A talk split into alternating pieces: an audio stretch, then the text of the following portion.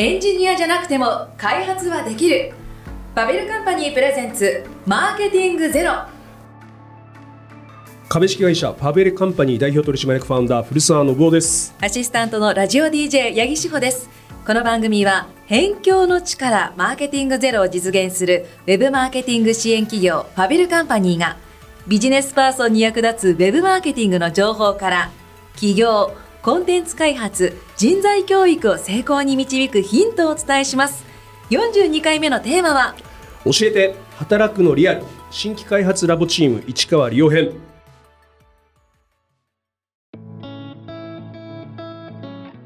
さあ、ファベルカンパニーのメンバーの一人を深掘りし、働くことの楽しさ、感動、喜びを伝える、働くリアルシリーズ大好評ということで、二、はい、人目、前回の村尾圭介さんからのご紹介、今回は、新規開発ラボチーム、プロダクトラボグループ新規開発ラボチームの市川理央さんですね。はい、そうですね。市川さんもこのポッドキャストにはたびたび出演してくれてますので、まあ、あのファベルカンパニーの中のですね、プレゼン大会、いわゆる職人会議で、はい、えー、去年、MVP を獲得したりですね、えー、つい先日もですねイギリスの最もこの業界で大きいと言われている欧州のですねブライトン SEO というカンファレンスで英語でね登壇するというところで、はい、今頑張っている若手社員の一人です。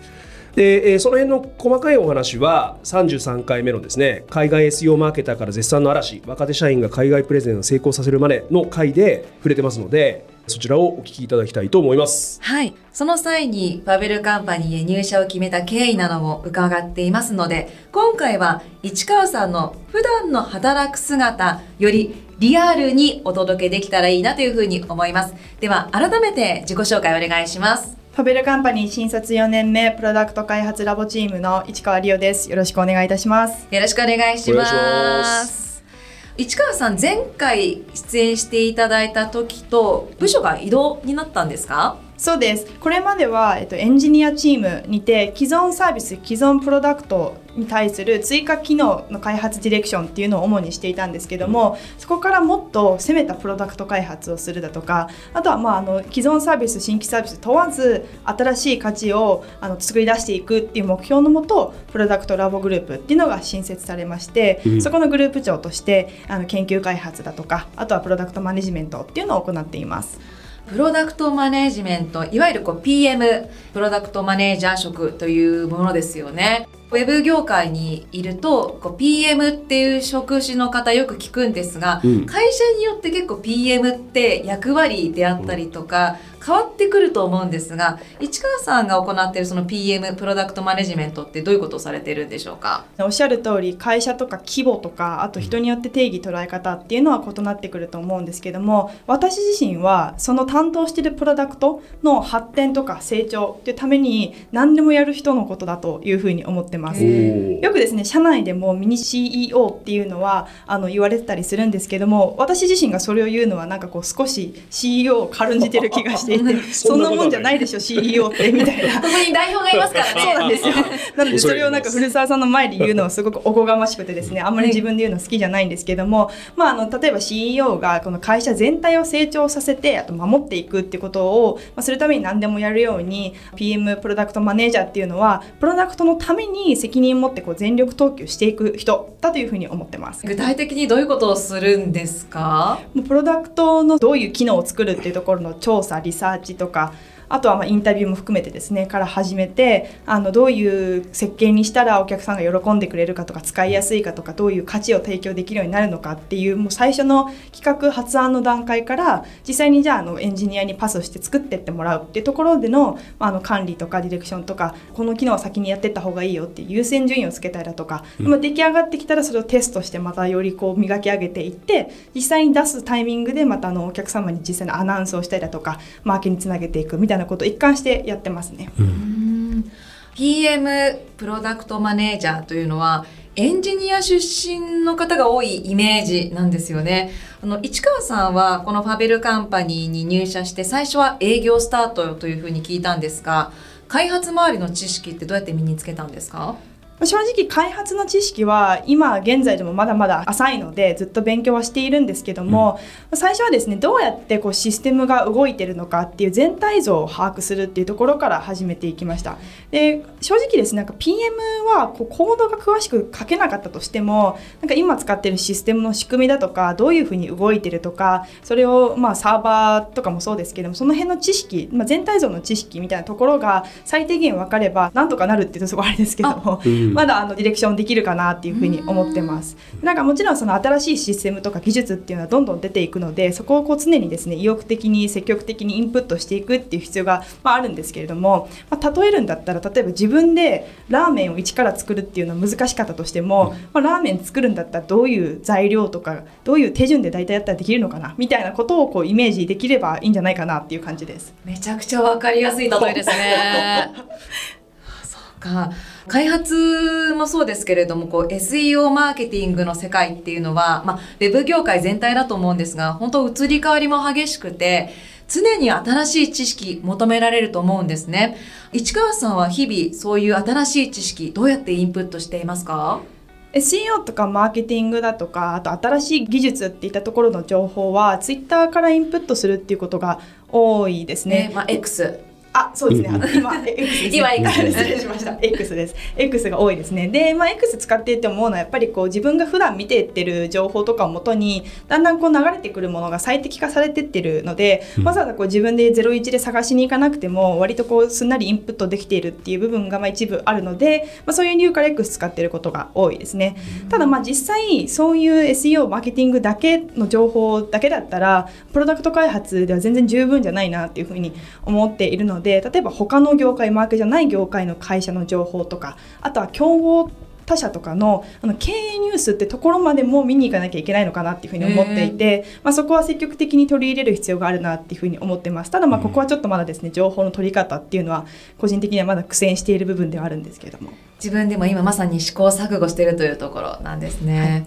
あの、市川さんといえば海外経験も豊富。まあ、今年4月に欧米最大級の SEO カンファレンス、ブライトン SEO でプレゼンし大好評だったということでね、それであの33回でお話しいただきました。あの、つい最近もまた参加されたんですよね、ブライトン SEO。そうです。その時はあのどういうお話をしてきたんですか？その時は、えーと、UX ユーザーエクスペリエンスと言われる UX とあとサイトのそのコンバージョン改善 CRO のところをメインに話していたんですがあの今回のブライト NCO での登壇は私一人ではなくて弊社の取締役にいる鈴木健一、まあ、彼はあの海外 SEO 情報ブログっていうものを20年以上でしたっけやってるので業界では結構著名人っていうふうに言われてるんですけども鈴木健一とペアで登壇をしてきました。で彼は SEO のエキスパートなので、うん、SEO と私のこの知見のある UX ってところをこう織り交ぜて両者がどうこう相互作用するのかみたいなところをお話をしました。海外であのプレゼンすると吸収も多いと思うんですけどあの海外の情報も常にチェックされてますか？そうですね、まあ、これも SNS を主に見てますね。例えば X とか、うん、でずっとこうチェックしてるっていうのはありますね。で特にその今話題になってる AI 系とか生成 AI 系の情報っていうのはあの SNS に結構溢れてるなっていうふうに思いますし、まあ、情報のアップデートがかなり早いんですけどやっぱり SNS で流れてくるのが一番早いので一番こう察知が早いのは SNS かなと思ってます。あそうなんですね。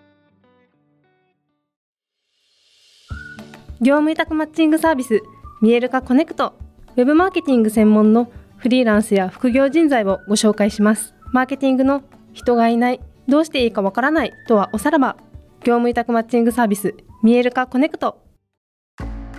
さあ市川さんはまあ開発に携わっているのでチームで動く仕事だと思うんですがメンバーとのコミュニケーションで心がけていることはありますか、はい2つあります。まず1つ目はですね自分が話していることの背景を必ず伝えることです、まあ、なんでこれをやってほしいのかなんでこれをやることになったのかっていう背景ですね。でこれはまずまあそもそも自分が何かこう言われる時に背景を知らないと物事を進めづらいから自分も言うようにしてるっていうのもあるんですけれども、はい、どちらかというとメンバーに目的と背景をこう私が伝えてあともう達成するための手段っていうのは自分で試行錯誤していって導いていってほしいなっていうふうに思ってるので、うん、あの目的と背景だけを必ず伝えるようにしているっていう感じですね。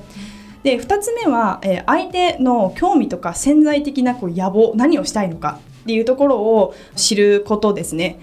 例えば何かこう仕事を依頼する時に、まあ、彼はこういうことができるからっていう相手の、まあ、できるキャンの部分だけを知って仕事を依頼しちゃうと必ずどっかでズレが起きるなっていうふうに思ってるんですね。でなんかその確かにそれはできるけれども本当はそれを今後こう磨き上げていきたいわけじゃないとかって結構あるかなっていうふうに思っていて逆に何に興味がある人なのかどういうことをしたい人なのかっていうのを知れば彼らなりの個性とかいいところこういうことをやりたいと思ってる自分なりの創意工夫っていうのを混ぜてこう新しい成果を出せてってもらえるっていうふうに思っています今の話ってこうプロダクトマネジメントというよりも本当人をマネジメントする部分の話ですよね。そうですね、まあ、そうなんですけどもやっぱりプロダクト作っていくのはどうしても一人ではできないので、うん、あのそういう人たちに一緒にこう仕事を楽しくしてってやってってもらうっていう部分ではそういった視点が必要かなと思ってます。あの何度か市川さんのねお話をこの番組で聞いていますけど、まあ、結構積極的に人とコミュニケーションをとっているという本当物おじしないタイプの方なんじゃないかなというイメージなんですがそのコミュニケーション術っていうのはどうやって身につけたんですか？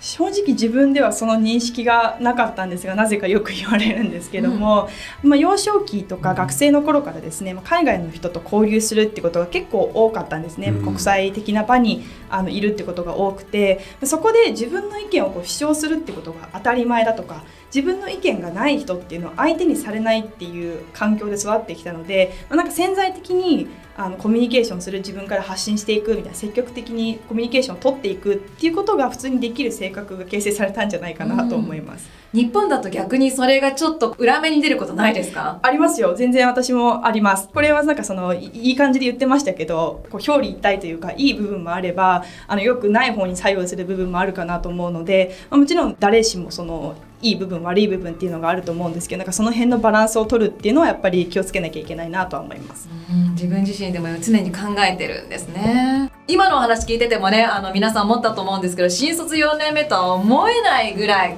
こうしっかりとね本当にお話もされていてあの入社以降かなりさまざまな経験もされていると思います。もう社内外国内外いろいろな人にも会っていると思います。これまでの仕事で一番嬉しかった瞬間やあえて嬉しかった人っていうのいますか？自分が作った機能にこう価値を感じて対価を払ってくれたこれいいですねちょっとこれだったら買いますとかアップグレードしますっていうふうに言ってくれた時とかもそうですしあとはもう社内だけじゃなくて社外でこれまで面識がなかった方とかもそうですしもしくはその海外に行っても自分のプレゼンとか自分がやってきたことっていうのが評価された時は結構嬉しかったなっていうふうに未だに記憶に残ってます。大きいところはそういうのがあるんですけれどもやっぱり日々こう感じる喜びもあるなっていうふうに思っていて、はい、それはあのこれまで自分ができなかったことっていうのがあなんかこうできるようになったっていうふうに成長を実感した瞬間かなというふうに思ってます。うんうん例えばその機能開発も今こうディレクションしてるっていうふうに言ってますけども最初はこう右も左も全く分からなくて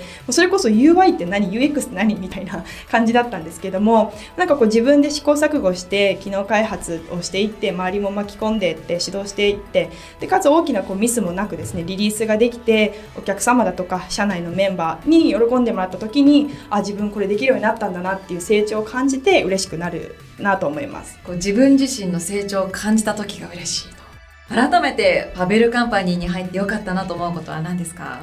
何でも挑戦させてもらえるところですね。ここは本当にありがたいなというふうに思ってます。でベンチャー企業とはいえやっぱり総合職で入った新卒4年目が例えばこう海外登壇何回もさせてもらえたりだとか、まあ、そもそも海外出張に投資してもらえる海外行ってきていいよっていうふうに言ってもらえるとかあとは会社の収益のこのメインである見える化 SEO っていうプロダクトの開発指揮をさせてもらえると。でそれだけじゃ足りないからもっといろんなものを開発させてほしいですっていうふうに言ったら研究開発のこの新しい部署を作ってもらえるってこういうこと普通ないんじゃないかなというふうに思ってます、はい、でも自分自身で目の前の仕事をこう全力でこれまでやってきたっていうのも一部あるかなとは思うんですけどもこうやりたいだとかやるべきっていうのを本気で思っていることを信じてくれるってことに対する感謝はやっぱり計り知れないなと思ってます。うん感謝の気持ちも忘れないっていうのも大切ですよね。最後に市川さんの今後の夢や目標を教えてください。はいもっと多くの人にこうプロダクトを使ってもらうとか好きになってもらえるようにプロダクトをこう大きくしていくとかプロダクトサービスを増やしていくっていうことをやっていきたいなと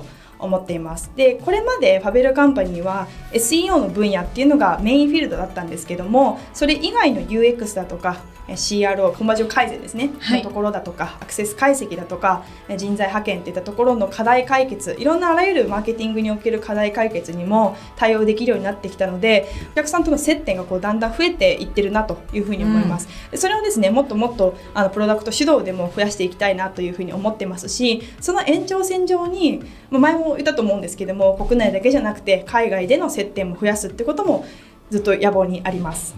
海外進出目標にしていただきたいですね市川さんには。あの古澤さん、はい、本日の市川さんのお話聞いていかがでしたか、はい。はい、そうですね。ちょうど市川さんがイギリスに行ってた同じ時期に私はドイツになんですよね。で全く違う別のデジタルマーケティング全体を扱う欧州最大の、まあ、世界でも2番目ぐらいに大きいのかな？ドメキシコっていうイベントに行ったんですね、はい、それドイツのケルンなんですけど、うん、でそこでこう、まあ、私も情報収集してる中でイベントなんで展示会があるといろんなブース出してるわけです、はい、いろんな企業でそこに当社と全く同じ事業領域のあの世界ブランドの会社、まあ、アメリカとかヨーロッパの会社だから私たち見える化ヒートマップって扱ってますけれども、えー、それと全く同じ、まあ、言ってみれば競合に当たる会社がやっぱりもうドンとこう出してるんですよブースをね。で私たちもあなんか機能で劣ってるわけではもちろんないのであこれはもうちょっと僕らもできるなっていう自信を持ってイベントを終えてきたんですけど、まあ、せっかくですからちょっと市川さんにもねそこに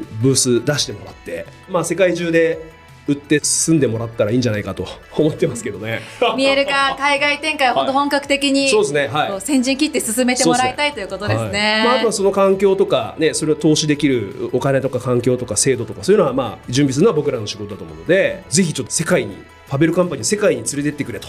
いうところをお願いしたいですね。プレッシャーかかりますね。確かにそうですね。でもまあやりたいと思ってるところで、それをまあ応援していただけるのはすごい嬉しいことなので頑張ります。はいさあ、この教えて働くのリアルは次回の出演者をリレー形式でつないでいきます。市川さんに次に出演してほしい人をご紹介いただきたいんですが、どなたにしますか？はい、CRO アナリティクスチームの安藤優斗さんにぜひ出演いただきたいですね。先月のブライトン SEO にも一緒にいてきたんですけれども、うん。あのデータ解析の腕がこうピカイチで、うん、かなりデータ解析が得意な方なんですね、うん、であとですねとにかくもうデータに対する熱とあと愛がすごく 強くてですね話していてもすっごく面白い方なので、ぜひピックアップしていただきたいなと思っています。わ、かりました。では次回は CRO アナリティクスチームの安藤優斗さんにご登場いただきますさあ、マーケティングゼロでは取り上げてほしいテーマや古澤さんへの質問を募集しています。また感想やご意見もお待ちしています。概要欄のリンクからお送りください。ファベルカンパニープレゼンツマーケティングゼロ